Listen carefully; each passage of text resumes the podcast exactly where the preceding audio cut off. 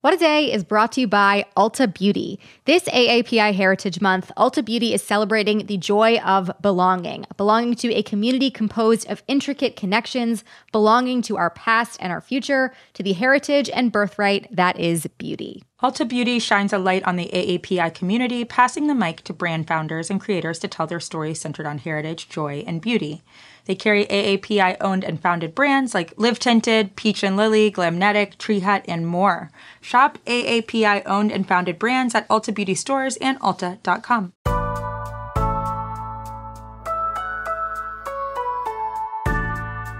It's Friday, October 15th. I'm Tre'vell Anderson. And I'm Priyanka Aribindi, and this is What a Day, where we're advising any cargo ship captains who are stuck at ports to take up a quarantine hobby. Mine's banana bread. Or maybe you want to just start your own podcast. Everyone else has one. Why don't you get one too? Everyone. yeah, we'd love to hear it.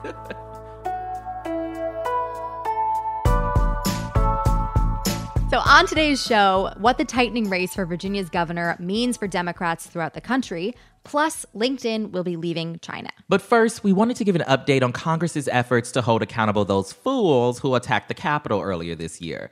The committee that is investigating the Capitol Hill riot that took place on January 6th has been sending out subpoenas to a number of folks involved and those who stoked the baseless claims that motivated the act of treason. Okay, so we've mentioned on the show how a number of these folks have been trying to avoid all of this, and now all of it seems to be coming to a head.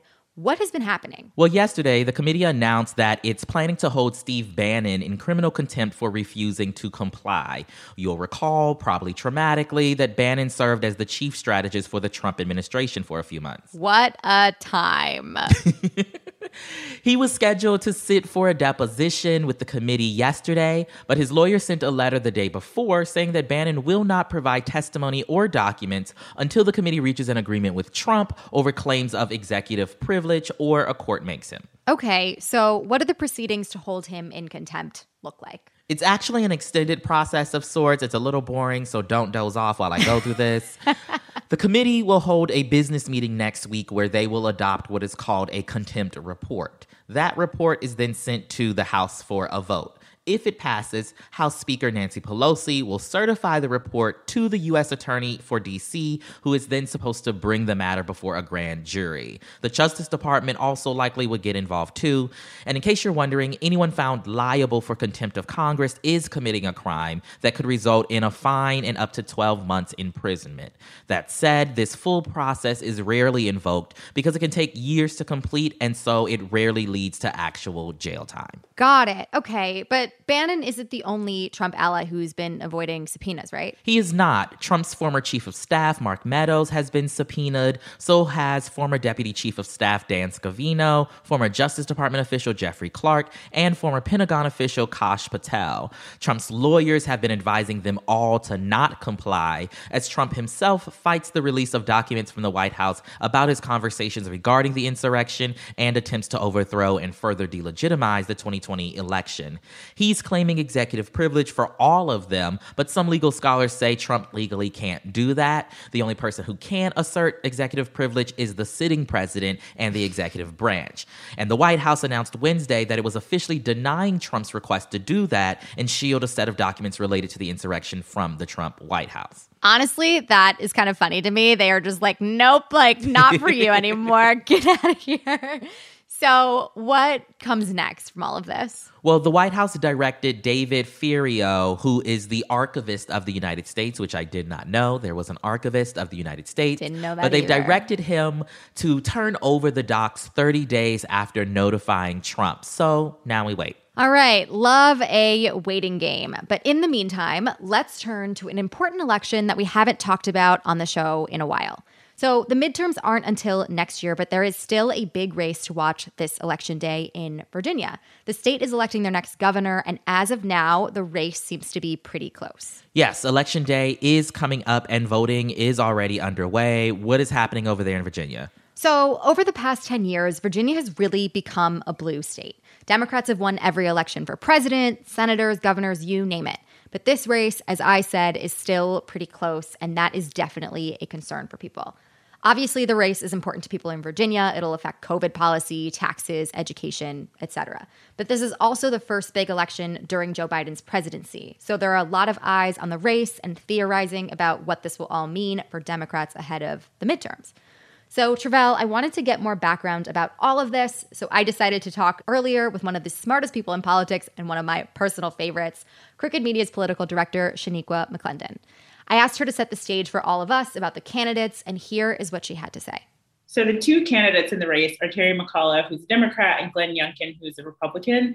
And right now, Terry McAuliffe is up by three uh, percentage points in recent polling with likely voters, which is really, really close in a state that has statewide voted for Democrats um, several times over the past decade. Yeah. And Terry McAuliffe is actually a former governor. Right. And he actually was like a really good governor. He was pretty popular. He's still popular. And the person he's running against is Glenn Youngkin. He used to be a top executive at an investment firm, and now he's using all his money to pay for his campaign. Love that. But the primary, he like went all the way to the right and was like basically like a mini Trump, but now he's trying to not be Trump. While Terry McAuliffe is focusing on COVID and you know vaccines and the economy, Youngkin is more interested in like being anti woke, trying to make the case that he's you know, not the crazy liberals. So this is obviously like this is for Virginia's governor.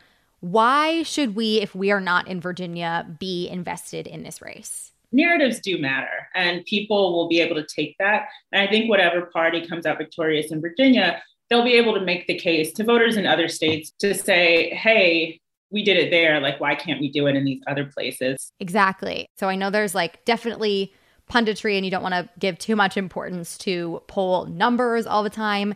But Joe Biden beat Donald Trump pretty easily in Virginia just last year. And now it seems a lot closer than that. Do you know like what has changed or what are the issues there? Virginia has an off year election. It's like one of our first big opportunities to kind of see how voters feel after a presidential. And so it's their first time to kind of like vote on on Joe Biden, even though you know Joe Biden's not on the ballot, but his policies are. You know, Terry McAuliffe, he can run on his old record, but someone needs to be making the case like why Virginians should elect another Democrat. And, you know, that can get hard when they live right outside of DC. They see a bit of the dysfunction that's going on uh, within the party. And so, like, he needs to be able to make the case for that. And then, unfortunately, like Trump is kind of out there. Youngkin is uh, sticking to some of those Trump talking points, and that gets people excited uh, on the on the right. So if they are like very enthusiastic, that could be why. What do you make of you know people trying to extrapolate from this particular race. I know it happens kind of everywhere when there's a race, like someone is always trying to make a national conclusion or put it into a larger story about Democrats or Republicans or the next year or whatnot. Do you think that this race has national implications or is that kind of noise we shouldn't really be listening to? First and foremost, like every state is different. Virginia is not a, portrait of the whole country, and I don't think it's a portrait of any other state either. But I do think it can give us a glimpse into what we'll be kind of up against next year. For instance, if Terry McAuliffe, you know, if he were to lose to a Trumpy Republican, I think that that would say a lot about how voters are feeling. And it also means that we need to think through how we're talking to voters in the actual states that we know are swing states um, and trying to win there. Got it. Okay. So if you are sitting here, whether you're in Virginia or not, you're listening to this and you're like, okay, this seems like a big deal. What can I do to help? Where where should we be going? What should we be doing? Tell us everything.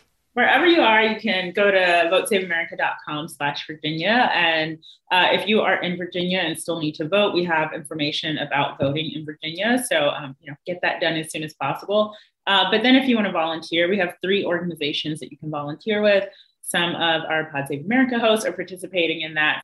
Uh, Tommy's going to kick off a volunteer call, and then on October 17th, John Favreau will. So you can go to votesaveamerica.com slash Virginia to sign up for those events. And you can also donate to the legislative candidates that we have listed on that page as well, because I feel good about him winning, but he's going to need a legislature to really, you know, have an impact. Okay, that's awesome. Shaniqua McClendon, thank you so much. This was so helpful. I feel very educated on the state of this race. Well, thank you for having me, and it was good to see you. Tre'vell, that was my conversation with Shaniqua, and we will have links to everything that she just mentioned in our show notes.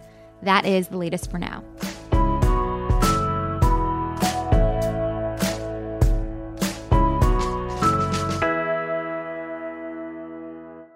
It's Friday, WOD Squad, and today we're doing a segment called The Solution, where we propose a fix to a news story that has created chaos in our world. Guiding us through today is our head writer, John Milstein. John, welcome to the show. Thank you guys so much for giving me a platform. Anytime, okay?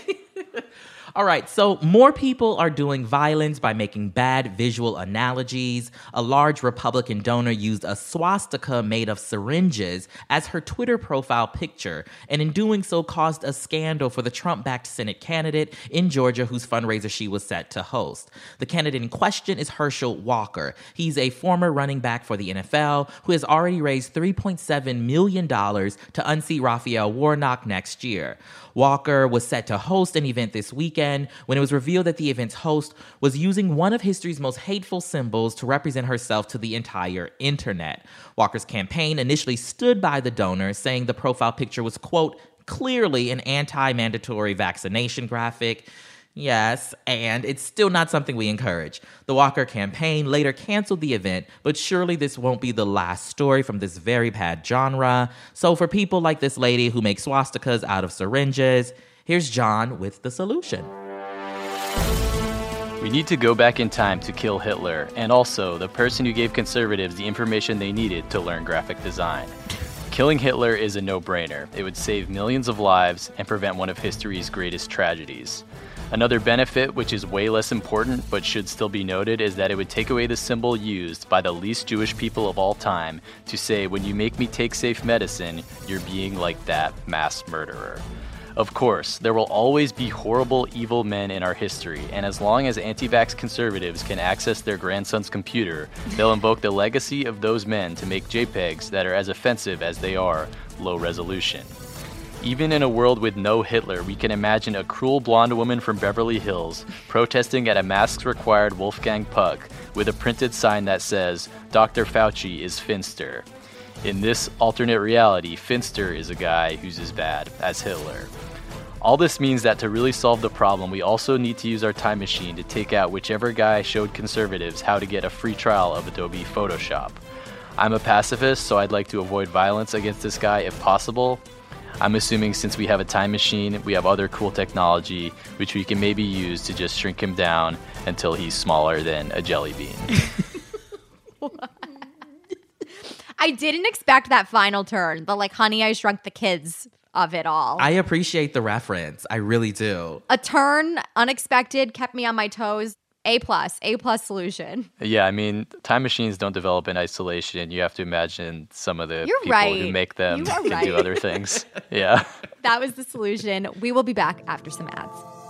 What Today is brought to you by Bouqs. This Mother's Day, give mom her flowers. She absolutely deserves the best, and that's why you should send her farm fresh flowers from Bouqs. That's short for bouquets.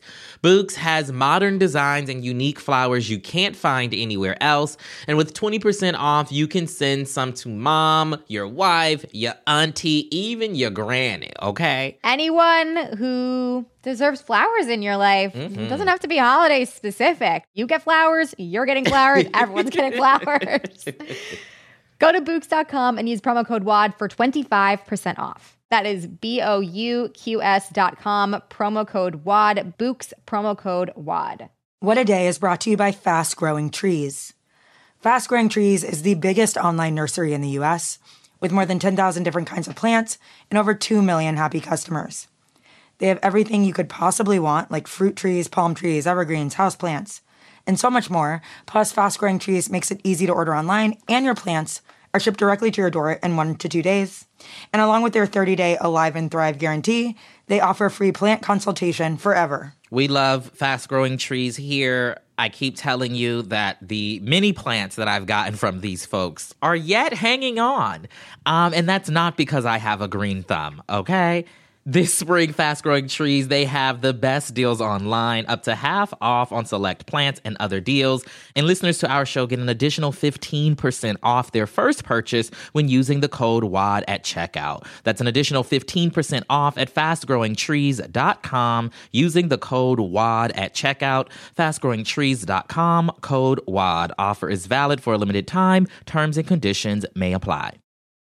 This show is sponsored by BetterHelp. Therapy is a safe space to get things off your chest and to work through whatever's weighing you down. If you're thinking of starting therapy, give BetterHelp a try. It's entirely online and designed to be convenient, flexible, and suited to your schedule. Just fill out a brief questionnaire to get matched with a licensed therapist and switch therapists anytime for no additional charge therapy is great for you know you know that thing that just is like sitting on your shoulder you can't get over it and you just sometimes need somebody to talk through it with? Therapy can be helpful for that you all okay? You got to get it off your chest you know? And you can do that with betterhelp. So visit betterhelp.com slash wad today to get 10% off your first month. That's 10% off your first month at betterhelp h-e-l-p dot com slash wad Let's wrap up with some headlines. Headlines. In Lebanon, a contentious political fight prompted the worst violence that the country has seen in over a decade. At least six people were left dead and over 30 were injured yesterday after hours of gunfire and street clashes. The fight emerged over a probe into the massive port explosion that took place in Beirut last year.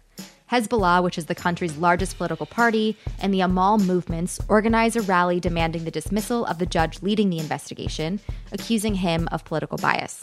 Hundreds of protesters gathered outside the Beirut Palace of Justice, but shots fired by gunmen on rooftops forced them to take cover and spurred hours of clashes in the streets. In a statement yesterday, the Lebanese army said that nine people were arrested in connection with all of the events. Lebanon has a history of political violence. The country was mired in a highly destructive civil war between 1975 and 1990, and the country is currently facing an economic crisis and a largely dysfunctional political system.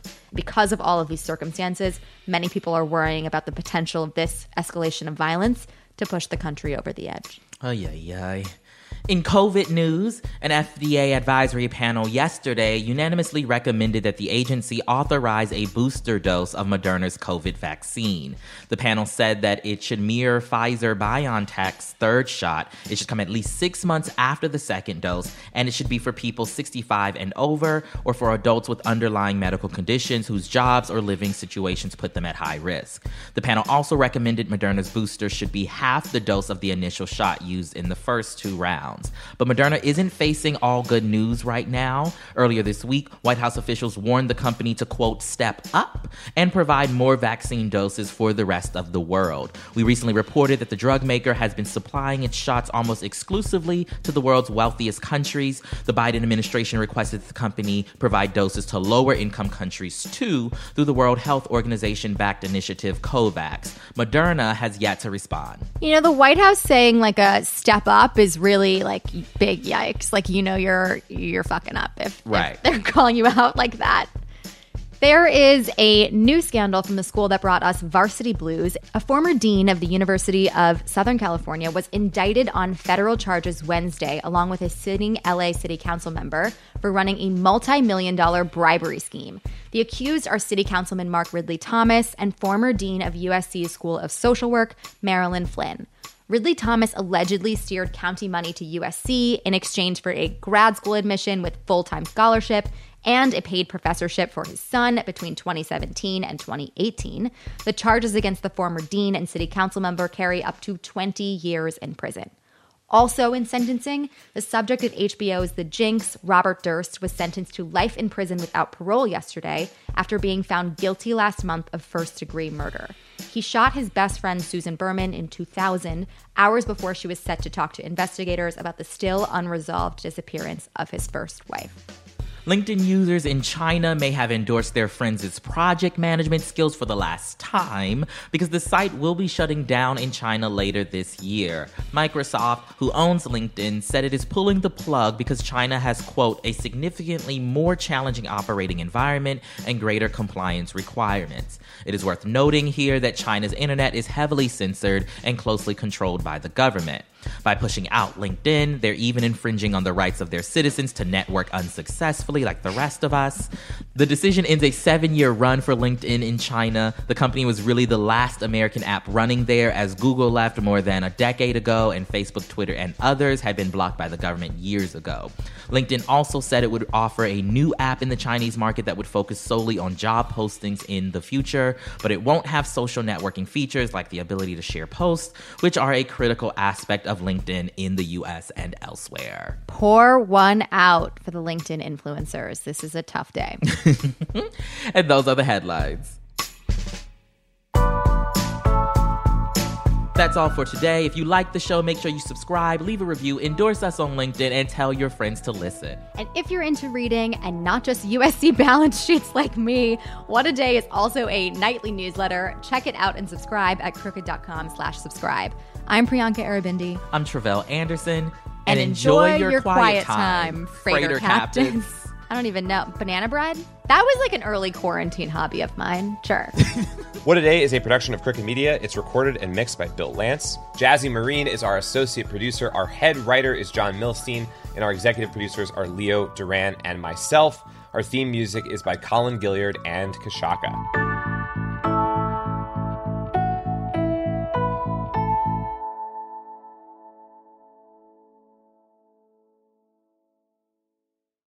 As a chef and a restaurant owner, I'm as meticulous about my cookware as I am about my ingredients. That's why I love Made in Cookware. Each pan they make isn't just designed to perform, it's crafted to last. As a mom, I love that I can trust Made in. It's made from the world's finest materials, so I can feel good about what I'm feeding my family.